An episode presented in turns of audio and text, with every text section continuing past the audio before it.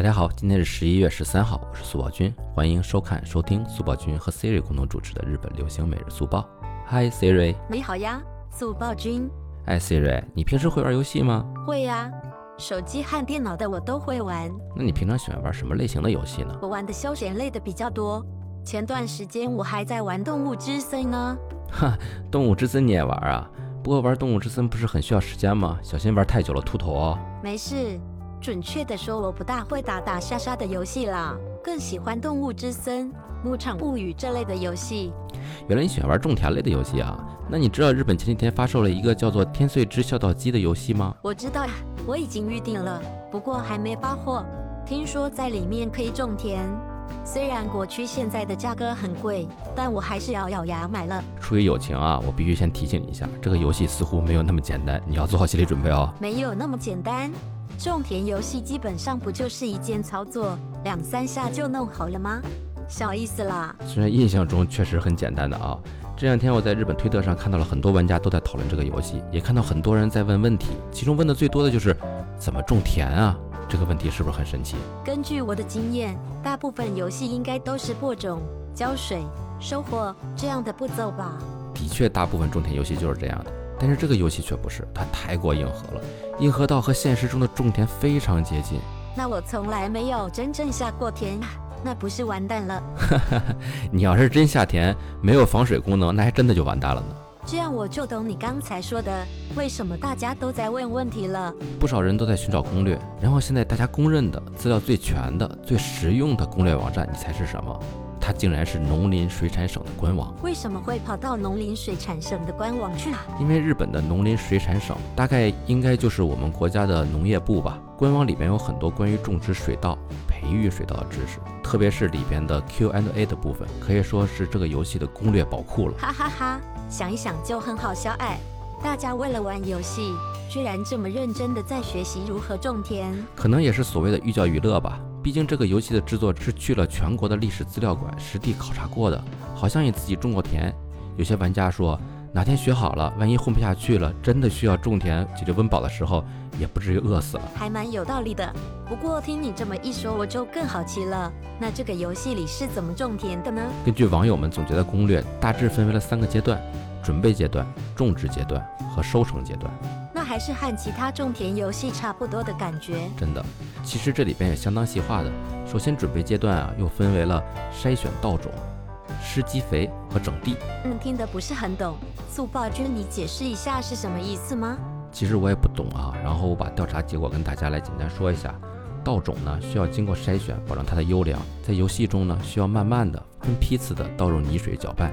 然后把漂浮上来的稻种呢去掉不用，这种方法呢被叫做泥水选，在我国南方农村呢经常使用的一种方法。原来真的是现实存在的方法，也太硬核了吧！然后呢就是施基肥，就是前往茅厕啊获取肥料，然后进行施肥工作。茅房的肥料，我大概懂了。不过在饭点还是不要说这个了吧？嗯，好吧。最后呢就是整地，通俗的说呢就是翻地，用锄头呢给田地翻一翻。因为田地呢，在种植之前，如果不翻的话呢，会导致太干，影响水稻生长。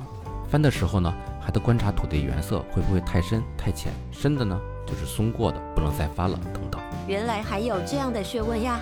那么接下来该插秧了吧？别急，游戏里插秧也是有学问的。希瑞，你应该知道啊，其他游戏里的稻田呢，都是一格一格分好的，对吧？是的。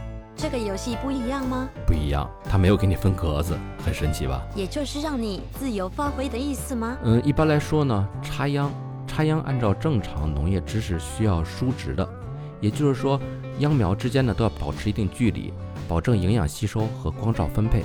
但是这个游戏呢没有分格子，所以难度就上升了。不过还好，你可以选择密植，但是不要太密，虽然质量不会很高，不过产量呢也会不错的。学习啦。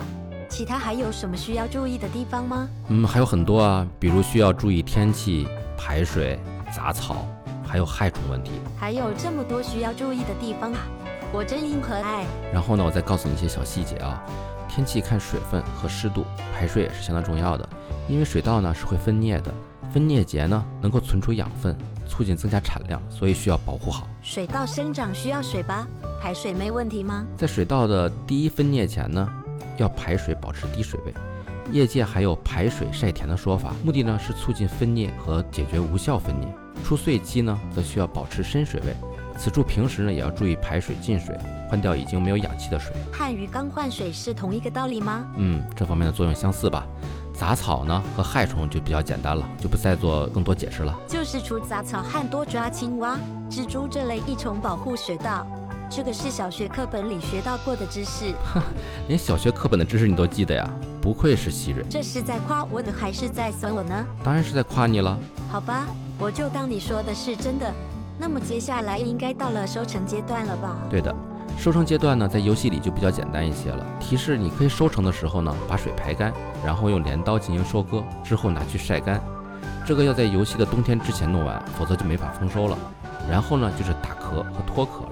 游戏到这里呢，种田的步骤就基本结束了。突然觉得从农林水产省学了好多知识，不过我还是第一次听你这么漫长的解说，但讲的我超想玩的。不是我漫长，因为游戏本身就是按照模拟现实来做的，所以听起来就很漫长。其实这样听下来，突然觉得和我之前看过的一档日本综艺很像哎。嗯，什么综艺啊？铁腕大许。哦，就是那个日本男子组合 Tokyo 去村庄开田辟地、户外生存的综艺是吧？没错。那档综艺也超硬核的，我记得里面的成员用了十四年，从一个完完全全的小白，变成了能种出高几米的专家，那可真是太厉害了。突然想到，那我不是要和他们一样从零开始？这也太难了吧？不过你也不需要真正下田呀，随便玩玩呗。我现在退货还来得及吗？你觉得可能吗？自己买的游戏，含泪也得玩完。那么今天的新闻呢，我们就说到这儿了，别忘了点击关注，我们下期再见。Bye.